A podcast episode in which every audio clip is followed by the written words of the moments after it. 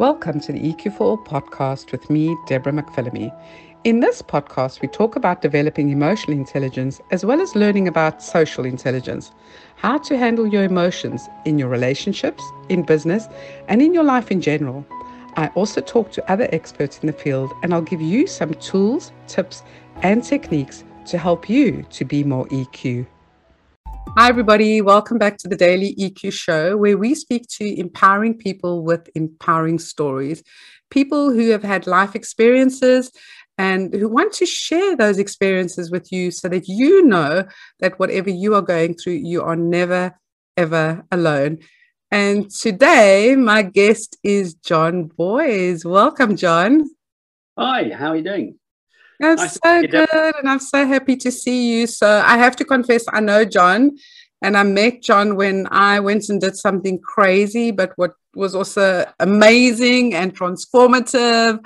Um, I went and learned how to become a fire walking instructor trainer, and John was an old hat at it. He was one of the one of the trainers. So it's so good to see you again. Lovely to see you. Looking very well. Yeah. Thank you. Thank you. So, John, I know you've got lots of stories and you've got lots of wisdom, but I want to talk about something that that kind of shocked you. I think blindsided you in yep. quite a big way, and that it was last year, wasn't it? Last last May, yeah, May. I mean, it was May this May the fifth. Wow, so it was just about nearly a year ago, and that is when you had a heart attack, and I mean that must have been an incredibly frightening, scary moment. So tell us a little bit about that, how that came about, and and, and, mm. and just share with us what happened. Okay. Um, well, I I got myself pretty fit the year before, and um, we we started uh, running. You know, we, you know, my wife and, and I both were 65 last year, and so we we we started running at 65, which is probably not the wisest thing to do, but we had run before, but not for a long time before. And my daughter was big into running. Know, she still is massively into running, very competitive. So she said, No, she said, I've got people that are 80 that do the stuff that I do, so you can do it. So she gradually trained us up, you know, and she was our coach. Uh, and we started doing regular weekend runs with these uh, park runs, which are organized runs around the world. Mm. And uh, normally 5Ks, and, you know, not massive runs, but you know, massive at 65 if you haven't run for 30 years. Yeah. And we got trained up for it and we, we seemed to be managing okay. You know, I was never going to beat any records, but I was finishing. Um, and we used to run with our dogs. So we had the dogs on like these bungee harnesses. Uh, yeah. Uh, so they sort of pulling us along a bit, you know, so we had a little bit of extra, extra, extra traction.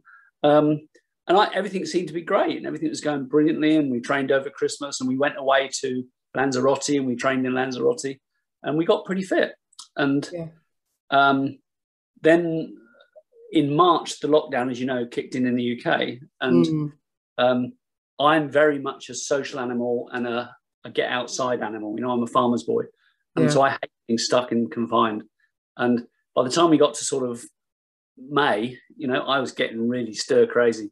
We're not yeah. meeting people and all the rest of it. So I said, look, I've got to be part of the solution rather than part of the problem. So I'm not. I've got to go out and find something to do because you know, obviously, like you, we couldn't do any events. Yeah, that was all. And I had to. I had to cancel loads of events that I was supposed to be doing, um, which was you know really frustrating. Mm. So, so I thought, right, I tell you what to do because my my daughter's partner was doing it. I said, I'll go and work down at Sainsbury's and I'll just deliver the van and you know deliver food to people that need it to the, you know to the vulnerable. Mm. Well, that's a great way of me getting some work, doing some physical work, and and being part of the solution and doing something useful with my time. Um, so I, I, made it to day two. so I arrived at, arrived at Sainsbury's and uh, I was um, given a job to when you when you do the driving co- uh, job, mm. you have to do a week in the store first to understand where everything is and how everything works. Okay. So I was working with a whole load of university students who were all super fit, um, and they were working like twelve hour shifts, and they were they were like working six hours and then having a break. Yeah. I don't know about you, but I haven't worked six hours without a break before for about 40 years. You know, uh, the older you get, you can't do it. if I do six minutes without a break, I'm doing well. So six, the thought of doing six hours without a break and doing physical work, you know?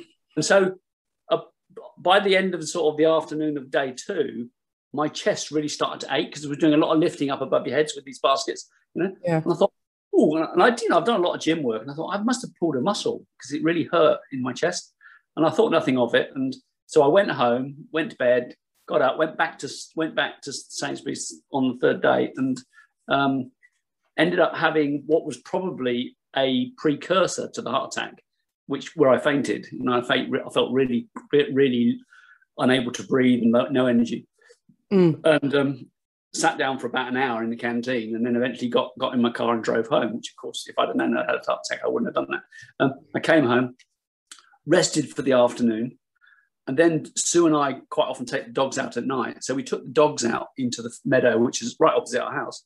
And I got about 10 minutes in the field. And suddenly, you know, the dogs were pulling because they're trained to pull when they run. Yeah. So the dogs were pulling on, I had one on each arm. I was pulling them back. And then suddenly I felt, whoa, couldn't breathe. And I said to Sue, no, i am a first aider ex military. I thought, this is not a chest sprain. This is this is something else. You know? mm. I said, we, we need to get home quick. So we got home, um, we phoned the emergency services, and they said, "Well, you know, you can wait for an ambulance, but they're really busy at the moment because of COVID. So you, I suggest you drive here." So Sue mm. drove me to the A and E. Um, obviously, she wasn't allowed to come in, so oh. they diagnosed me very quickly on triage and said, "Right, you looks like you had a heart attack, so we need to get you in." Uh, the the paramedics that came to pick me up, sorry, the paramedics that met me immediately assessed that I probably had a heart attack and said, right, okay, we need to get you to see a doctor straight away. Um, and within a couple of hours, I was on the operating table. Um, and they they did an angiogram, you know, where they where they put the thing up your arm. Yeah. Took took took a, took the took a camera into my heart and saw that I had a 99% blockage on the on the aorta artery oh. going into the top chamber. So I was like, and that's what's it from pegging it. Yeah. I was such a lucky boy. Now, the thing oh. is, I didn't have time to worry about it, so I didn't. I didn't get frightened about that. Didn't have time to be worried about it. I just assumed that you know I had really bad indigestion because I do suffer from acid. So I didn't. I didn't have too much time to worry about it, to be honest.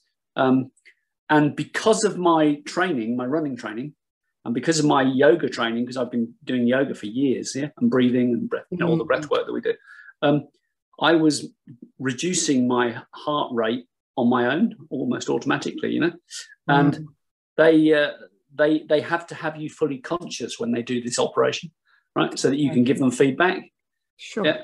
So of course, I'm watching on this blooming great big 42 oh, screen. That's scary. This, this thing going up through my veins, and then I can actually and I could actually feel it going up my arm and could feel it going my heart. And then of course, when they got to where the blockage was, as soon as they pushed the camera into the blockage, they plugged the, the one millimeter hole that was blood was going through. So of course, oh my gosh oh, I said, whoa. So, of course, he pulled it back and said, oh, sorry. He said, that's why we need you to be conscious because we need you to tell us. Uh, and of course, before he did the operation, he got me to sign, you know, like we do with the firewalking, sign a disclaimer. Yeah. He said, right, these are the four possible outcomes. And of course, one of them was dying. and, and the other one was having to, being able to resuscitate you if you die. And then, you know, the other one is that you might have a stroke because we might dislodge some plaque. And then the other one is you're going to be fine. So I said, I'll go for the one where I'm going to be fine, please. Yeah. And, I've uh, made the choice. yeah. And funnily enough, they, they were amazing. The, the, whole, there must have been about 14 people around the table. And I don't know what any of them did except for the surgeon, but they were all amazing and they were all keeping my spirits up and talking to me. And, and anyway, he put a stent in. Um, the stent is when it, it opens up the, the wall. They, they dislodge all the plaque and then they okay, the so they sucked it all out then then they just they, they put the um, the stent in to hold it open, and then yeah. eventually, eventually, the the um, cholesterol and and muscle will grow over it, so it becomes smooth. Um, okay. But there's all you know, there's always a risk when you have a stent put because it could block again. But yeah. um, but it's it's been fine. Um, unfortunately, so, they did. They had I had a full MOT. They couldn't find anything else anywhere else. So when did you have? What do they say? When did you have the heart attack? Then was it the day before when you were at Sainsbury's? Before oh yeah, I got a severe dressing down for not having gone in the day before. Wow. Uh, yeah, yeah. So so now, you know, if I if I if I had a spider walk across my chest, I'd ring nine nine nine. Now, you know, I can get the slightest sensation. I think, whoa, you know. Because now I suppose you're always on hyper alert because how do you because that must really affect your mental health because now suddenly you you're probably a little bit paranoid you're a little bit oh hyper alert what do i yeah. do how do i do? so all of that, all of that, and also what I didn't tell you is that two days before I had my my daughter my daughter gave birth to our grandchild in my lounge. Oh, so that's why I always remember that. That's why I always remember the date because it was three days afterwards. So the you know my daughter my, my granddaughter was born on the third, and I had a heart attack on the fifth. Oh my um, gosh! In your uh, lounge. My lounge. She had a she had a pool birth in the lounge. Yeah, yeah. Wow. So, so I, you know, I was my biggest concern was that I would never see my granddaughter again. Oh. You know, and I, and I actually went. You know, the training that we do in the fit. You know, to yeah. train people to face their demons and all the rest of it. Well, yeah. I had to actually face that demon when I went into. Fortunately, I was in a private room, but I had to face the demon that I might go in that room, and that would be the last time I'd ever go into a room again. And I and I looked out the window before I went onto the operating theatre. and I thought this could be the last time I actually look out the window and see a tree, you know. And, and, and all that stuff had to I had to process all that. And but I how how do you process that? Because I know that you know sometimes, and I think when when things play in the back of your head. So I'm I'm 53 now. My mom was 56 when she died, and she died of cancer and so she had very similar digestive problems that I have. And, you know, they kept saying, oh, it's digestion, it's your colitis, it's your whatever. Yeah. And so whenever now, as and the older I get, every time I have a digestive issue, then suddenly this voice in my head is like, but my mom went down this road and and they said that it and it ended up being liver cancer, kidney cancer. And so my mind will then sometimes take me to that place of going, oh, how do I deal with this? I don't want to not see my grandchildren again. I don't want to not see my kids. What so how did you because I mean well, I still don't know what the answer is. So how did you deal with that? Quite, quite simple, really. Um, I've I've suffered. I, I, don't like to use the word suffered. I'd rather use the word overcome. But I'd mm-hmm. suffered, you know, mental health issues from being a child you know, I went through a lot of trauma in, as a child. I went through trauma in the military. Lost my mum when I was 19 while I was in the military in a war in Cyprus. Mm-hmm. She died back in the UK, uh, and she died at 58, so she died young. Um, and uh, various other traumas as well, which I won't bore you with. But you know, I had a lot of mental health issues in my family, not just me, and yeah. a lot of, and then I discovered that there's a lot of mental health issues in my ancestors as well. There's mm. a lot of mm. senior officers in the military. Yeah. So there was like a history of, of serious mental health issues. Um, so I've done a lot of work on myself. Before I met you, I'd probably been doing this stuff for like 20 years. Yeah. yeah. So I've done a lot of work on myself to try and let go of my stuff, my my demons. Yeah. And so I had to use the tools that we teach you guys and you know and, yeah, yeah. I learned myself when I did my training with people like Tolly and other people that I train with. I had to use those tools myself on myself. And I had to mm. I had to release those feelings and just let them go and say, yeah. hang on, these are just feelings. This is not reality. These yeah. are just imagination going crazy. Yeah. yeah. And then I, I actually I can remember saying, well, you know, I've had a bloody good life. I've got two amazing kids. I've got a fantastic wife. Um, you know, we've we've had a good life. We've done a lot of great things. We've met some amazing people. Mm. We've you know we, we haven't done a bad job basically, despite the fact that I've had some adversity. I haven't actually done a bad job. So today, if it's got to be today, today's as good as day as any.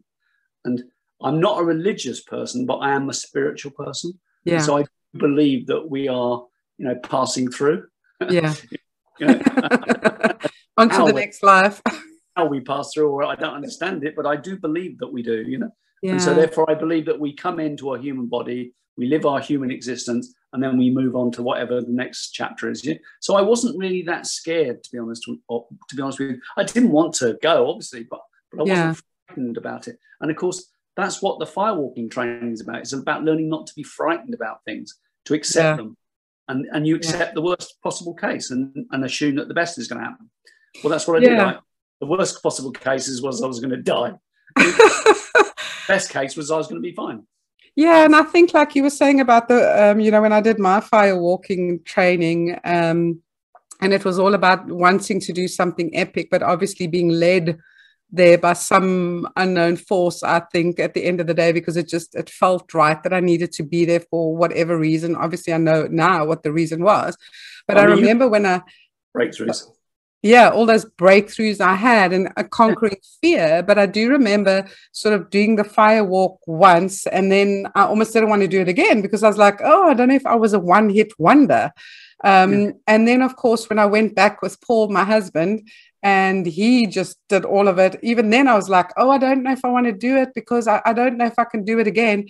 And then when him and I went back on a third time um, for some get together that we have, and then I did it, and then I was like, ah, you see, why do you doubt yourself? You didn't burn your feet, you're fine, let's do it again, you know?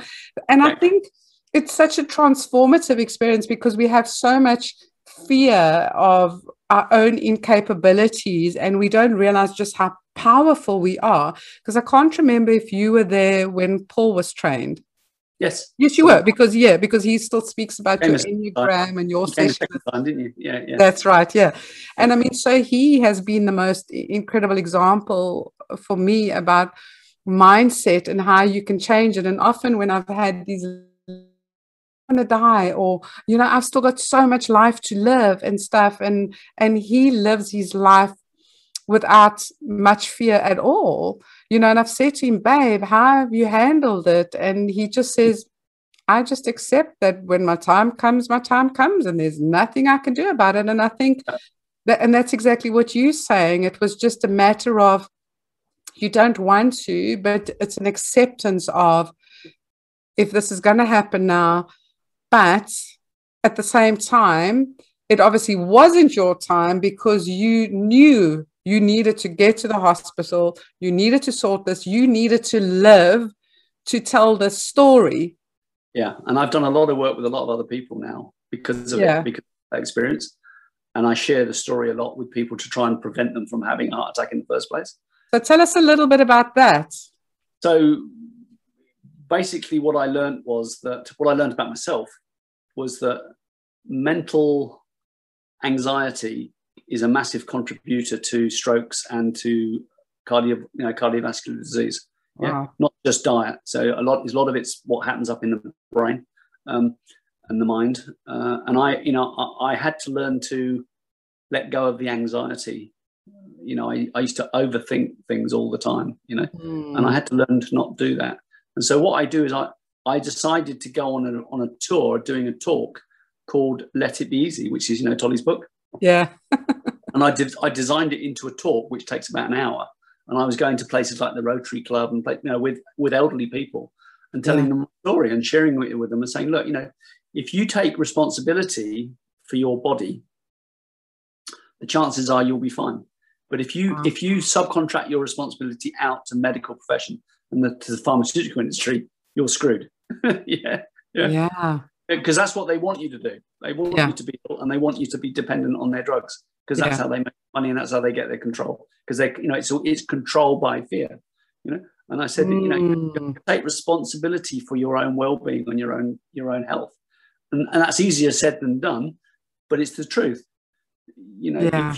you've got to think about what you eat every day. You've got to think about exercising every day.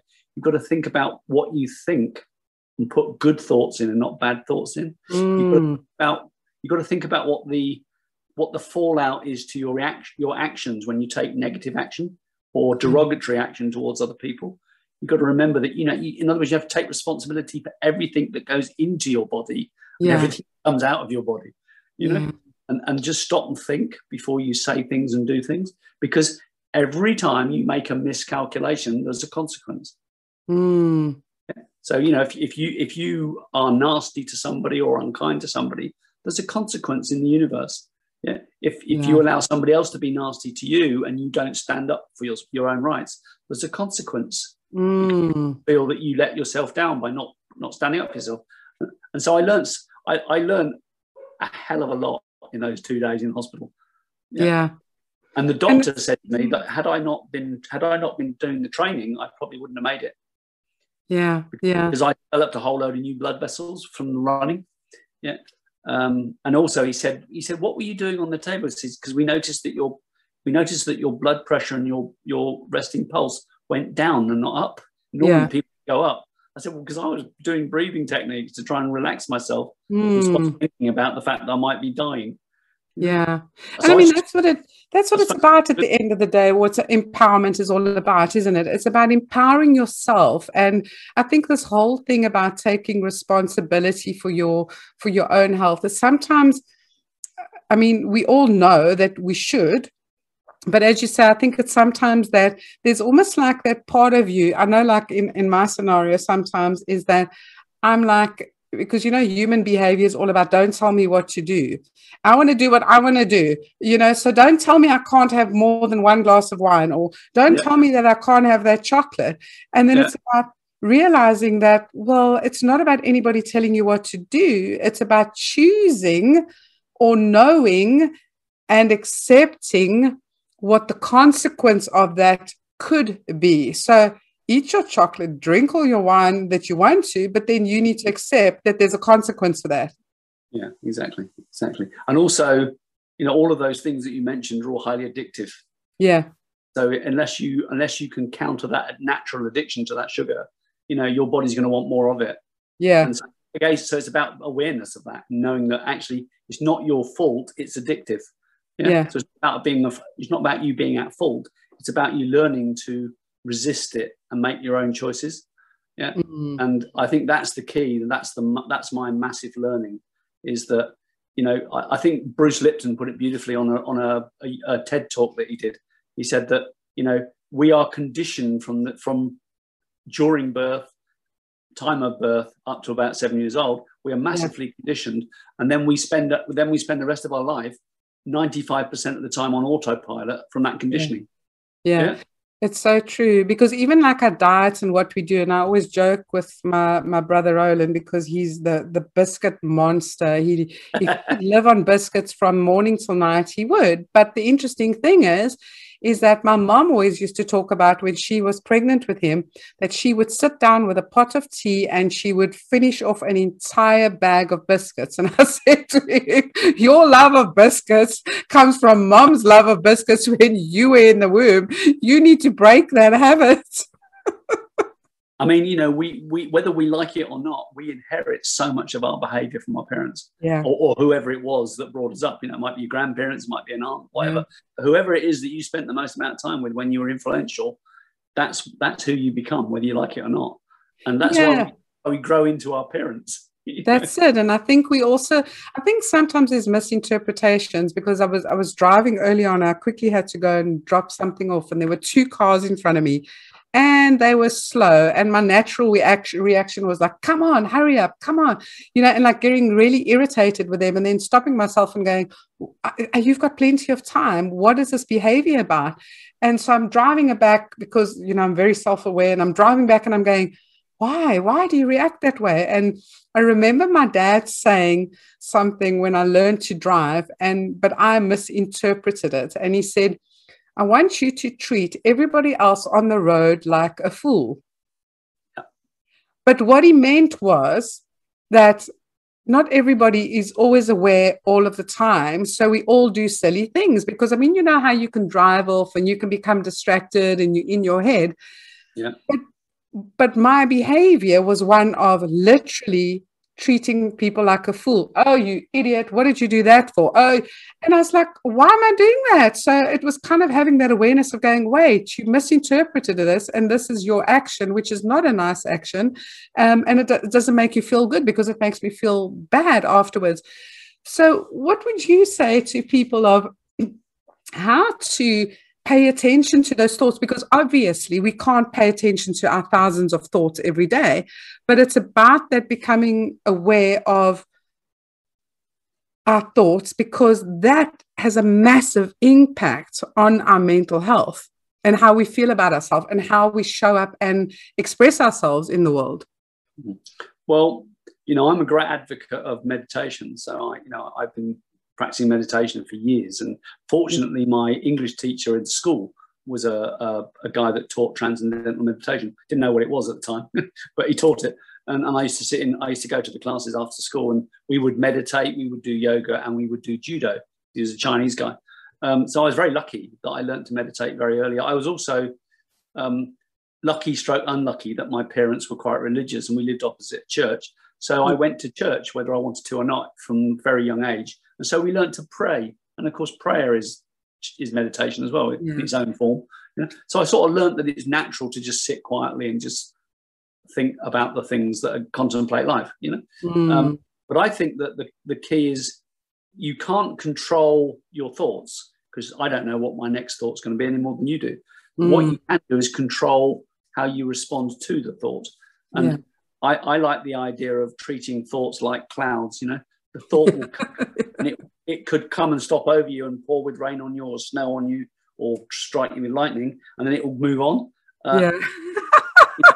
That's a great way of looking at it. what we tend to do is we see the cloud, we grab hold of it, we make it into a thunderstorm, and then we quadruple it by panicking. Yeah, and then we then we then we we imagineer it into the point where we think it's a saber-toothed tiger going to rip our asses off. You know, Yeah. and, then, and then and then suddenly we're having a we're having a breakdown or whatever. You know, because we've massively take we've taken something that was just a thought, which is just chemicals in your body Yeah. interacting to warn us to do something. Yeah, because that's all it is. It's just our fight or flight kicking in. Yeah, and then we take it as reality. Oh my god! Yeah. Oh my god! I'm going to die.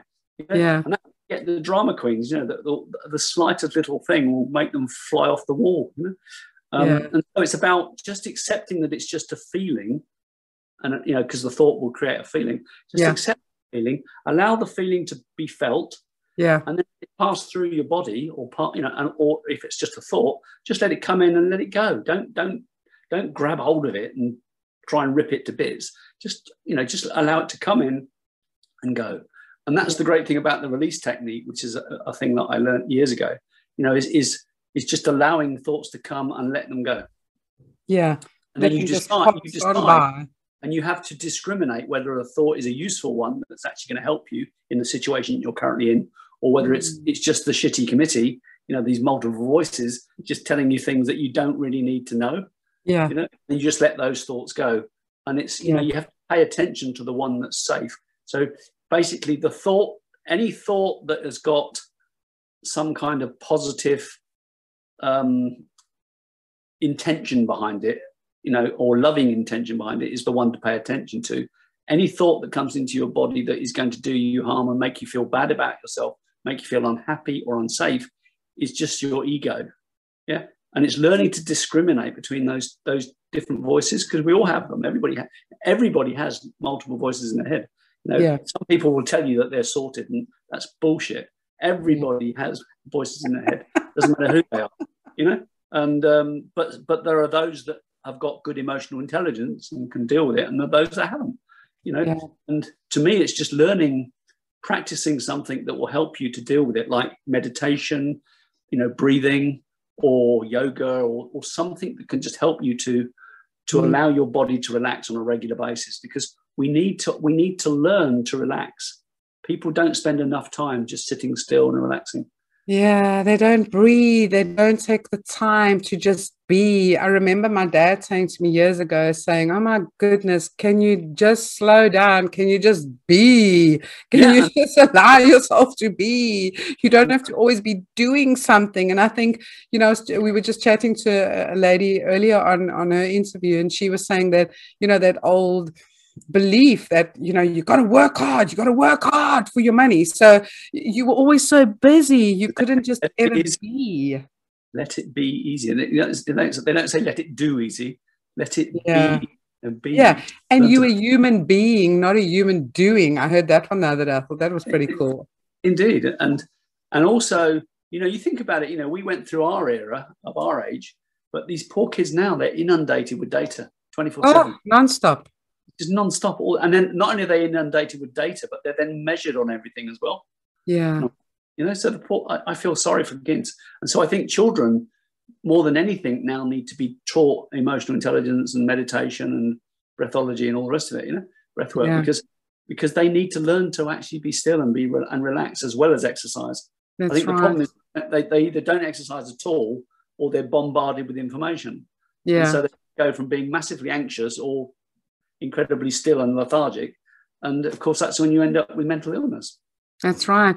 So I want to talk about uh, something else a little bit uh, in terms of masculinity and men, because I had a really interesting conversation last week with Roland, and he was giving us the, his perspective of the pressures of you know that that are put on men and how to deal with that. And and obviously and actually i had a similar conversation with steve a couple of years ago when he visited us and saying yeah. about that men now these days feel that their role they don't know what their role is. They don't know what is expected of them. They don't know there's just so much put onto men. And because women obviously we being uplifted which was long overdue we we coming into equality and we've but in the wake of that men are going well where do we fit in now how do what is our role what is expected of us uh, can we touch somebody can we say something um, mm. are we needed are we significant mm. so what would you say about that from your perspective? Well, you know, having been somebody who was highly conditioned by a very male dominating family. You know, my father was a major in the tank corps, for God's sake, you know. Sure. Um, so he was very macho and very alpha male. Only a little guy, but very alpha male, right? And um, suffering, he suffered terribly from, you know, mental health problems because of what mm. happened in the war. Uh, so, and then I had a, I had a military brothers and sisters as well. So, you know, there was, there was a lot of, lot of not narcissism, but a lot of machoism in the family, and only two girls and my mother. Um, and I think that you're right. I mean, you, you, know, we were brought up in a farming world where a man's role was to go out and do the physical work on the farm, uh, mm. uh, you know, the harvest, feed the cows, milk the cows, feed the animals, whatever, you know, uh, tend the land. And there were lots of physical jobs that you had to do every day, you know. And so that that a got you working physically, and and while you're doing, you can't be mm-hmm. thinking. You know, whereas now I think men have got way too much time on their hands. Um, they're put under massive psychological pressure, especially mm-hmm. if you're employed, because employees want their massive pound of flesh. Yeah. yeah.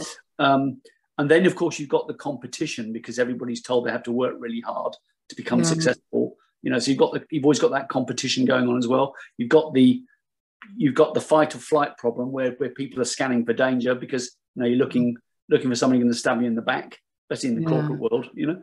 Um, and, and then you, and then of course you've got the the different role models. You know, you got you got the feminine and the, and the masculine, and yeah. the old model of you know the wife living at home and doing the cooking and looking after the children, and the guys going out and you know I'm talking about you know year, thousands of years ago, you know where men would go out and have to hunt and gather yeah, or whatever. Yeah.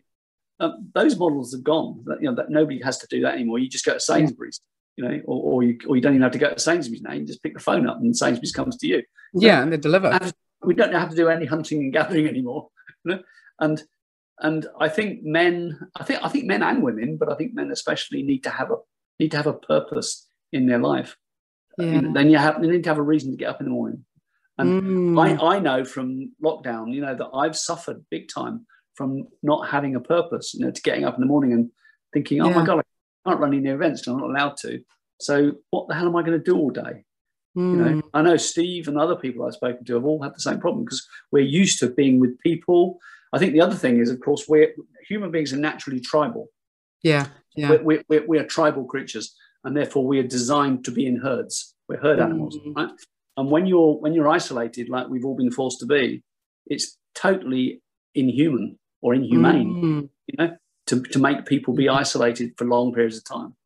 And I, I, I, am really um, mindful of the long term effects that this COVID lockdown is going to have on our children and on our elderly. Yeah. Well, on everybody, because everybody's yeah. been affected by it differently. Uh, but I'm really worried about the effect that it's having on this particular intake of kids who yeah. have missed out on a year of uni or missed out on a year at school because society has conditioned them to think that they have to do that study at that time. Yeah. You and I know that you can go and do a degree anytime. Yeah. You can go change your job anytime. But when you're a kid, you don't know that. Yeah. No. So they're they're all terrified that they now they've now missed their opportunity to mm. be able to go on and to go to uni or get the right job or whatever it is, you know, because their their their year's been screwed up. Yeah. And they're out of routine and things have changed and now they've got to be scared and they and they're not able to socialize so they're yeah and i think they must oh. feel the same it's like can we touch our friends can we hug our friends can we sit close to them can we play together can we you know there's so much uncertainty in the world I mean, right? bless her. She's an amazing mother and a fantastic businesswoman, and, and you know, and really takes responsibility for her life. But she's bought in 100% to the rules. No, no, you can't. You know, you've got to be two meters apart. You can't hug. Da, da, da, you know, mm. and that's mm. it. That's what the rules say. We can't do it. You know, yeah. regardless, rather, regardless of whether I can say, well, just relax. We can have a hug. But no, no, no, no. no the government has said we can't, so we can't.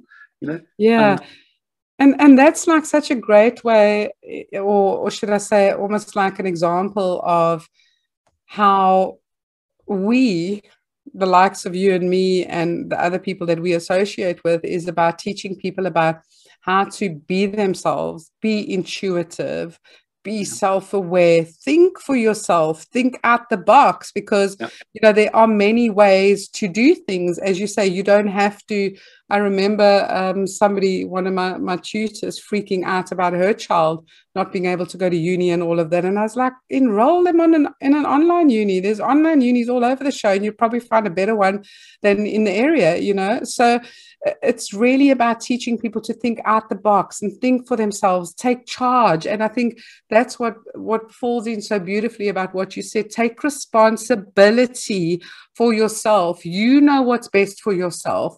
You know not the government not the doctors not the pharmacists not the blinking schools because no. unfortunately the schools have failed us for so many or should i say the system's not quite working anymore because if it was working our children would all be taught how to be emotionally intelligent. They would be taught life skills. They would be taught about their health they would yeah. be talked about eating and taking care of their bodies and how to have great relationships, but it, it's just not happening. It, it hasn't changed. And I think so. I think we need to, we, we, we need to learn, you know, a friend of mine, Richard Wilkins, who's one of my teachers, he said, you know, we need to learn to be creators and not waiters. Oh. And that's a lovely, you know. So you have to create, you have to go out and create. You don't wait that's for it. permission. You, know? you don't wait. And a lot of us, a lot of us think we have to line up and queue and wait for permission for everything in life do yeah. your help. You just have to get off your ass and go and make it happen. Because if you if you wait for somebody else, you'll wait forever. You know, yeah. and the one I learned, you know, from having my heart attack was that it can be all it can all be over in a blink. You know, so what the hell are you waiting for?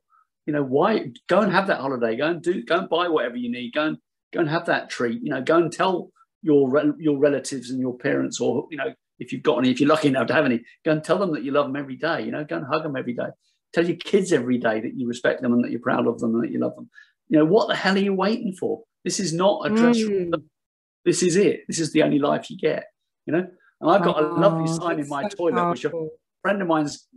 The only reason it's in my, I keep telling everybody, the only reason it's in my toilet isn't because I want it hidden. It's because it's, I get to see it every day, several times a day, and I look at it, and it's a sign that says, you know, at some stage your life is going to end and your life is going to be rushed by your mind like a movie yeah? Yeah. For god's sake make sure it's worth watching.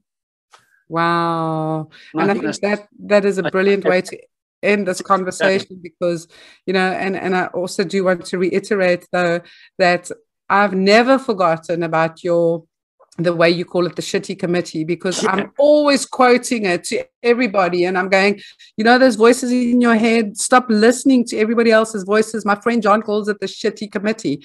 And it's the same thing where you where you've just said now about you know stop waiting. You're waiting because you're listening to the shitty committee. You're listening to everybody else's voice and instead of your own. Waiting because you've been conditioned to think that you need somebody's permission. Yeah.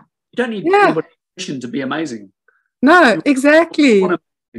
Love that, Jon. Thank you so much. I mean, that was so powerful. And I think that, that I'm going to ask you if there's one more thing that you want to say. So, anybody who right now is is possibly waiting or who has knows that their health is not great or, or any kind of area that that somebody is listening to this and going, oh my gosh, this is me. What is it that you want to leave them with? I know you already said stop waiting, get off your ass, make a decision, do something, but what is that final word? Two things very succinctly. One about the heart attack is and health generally, right? If you feel that you are not coping with your health, whether it be physical health, mental health, spiritual health, go and get some help. Pick up that phone and go and get some help. Yeah. So if you're if you're suffering from anxiety, mental health, find even if it's just a friend, it doesn't have to be a professional, but find somebody that can listen to you mm. and can help talk you out of it. Yeah, because you know so many kids are committing suicide or phoning the Samaritans. You know, yeah. because they've got to the point where they just can't cope anymore, and they just want that voice. They want the shitty committee to stop, and so the way they think the way to stop the shitty committee is to kill themselves. Yeah. How sad is that, right? Oh. So go and help. And then the other one is with regards to the heart attack, you know, and I can only go by my heart attack because that's the only sort of major thing I've ever had in my life with to do with my health. Is that if you ever, if you even think you're vaguely having some kind of a strange sensation in your chest and you're probably over 30 years old, just pick up the phone and ring 111 and just ask their advice anyway. Yeah. As the surgeon said to me, he said, I would much rather you rang me up and I had to tell you that you're fine than having to make the phone call to your wife to say that you hadn't made it. Oh, yeah, I hear you. And I think even even I am bad at that, where it's like, I don't want to trouble them. I don't want to bug them. It's probably just heart, heartburn, stuck wind, or something. I don't want to feel stupid or foolish by. But the point is that they want yeah. you to. They yeah. actually say, no, we want you to ring us because we would rather to give you advice that you don't need than then have to make that phone call to your your yeah. you know, next of kin to say that you didn't make it because yeah. they hate having to make that phone call. Yeah, so thank you for that. I think that was so important. And lastly, so are you doing any courses at the moment, talks or anything where people can get hold of you? I'm doing I'm doing this. I do a lot of these. I've done three today. So I do yeah. a lot of where where I'm just trying to get get out there what we do. Yeah. Um, I have a new uh, website now called the innerpeacecenter.org. Ooh my new new company. It's not a new company because it's been going for ten years, but we set that up ten years ago as a charity, yeah. as a, a company to, to to to give back. Yeah, so it's a not for profit. Um, so the the innerpeacecenter.org is where all my courses will be. Um, okay. We've we've just today decided that we're going to be doing our first course, which is going to be at the end of June. That's going to be in Birmingham. So Birmingham. Okay. Um, so that will be up on my Facebook soon. Brilliant. And then I, this morning I noticed that you know you know Sir Tom Moore, the captain that died. Yes, yes. The hundred hundred year old guy. Well, yeah. he his daughter has now said she wants people to go out and do fundraising events that are anything to do with the number one hundred. Right. Okay. So I've made a call today to all my military friends and said, right, we're going to do a firewalk and we're going to get hundred firewalkers together, and then we're going to raise money for this this trust fund that they've set up, which is to help mil- military veterans. Amazing. So that's that's two events in one day. That's not bad, is it? That's really, really cool. And I will share Jon's details below this video as well. But just looking back, Jon to, uh, wants to meet up with me, then just go onto Facebook, J O N B O Y S. Yeah, uh, you'll find, find me. lovely face there. Yeah, you'll find me. Yeah. And, and I love interacting with people. I'll always interact with people if they interact with me. Yeah. yeah Thank you so much. It was wonderful to talk to you. Thank you for sharing what you have and a big high five, big hug. Thank you, Jon. And if anything in this episode, this um, interview has affected you, if there's anything that resonates with you and you really want to find some help, please listen to that voice and go and find that help. Pick up the phone. There's always somebody that is prepared to help you. Don't feel embarrassed. Don't feel ashamed because know this that you are not alone. If you are feeling like that, the probability is that there's thousands of other people that feel the same as well. So thank you for tuning if in. Nobody, if they got nobody else to ring, ring us. That's it. Ring us. You can find us on Facebook. You can ring us. So thank you so much from me, Deborah McPhillamy, and I will see you on the next episode. Thank you for tuning in. Thanks, Deborah. Thanks me.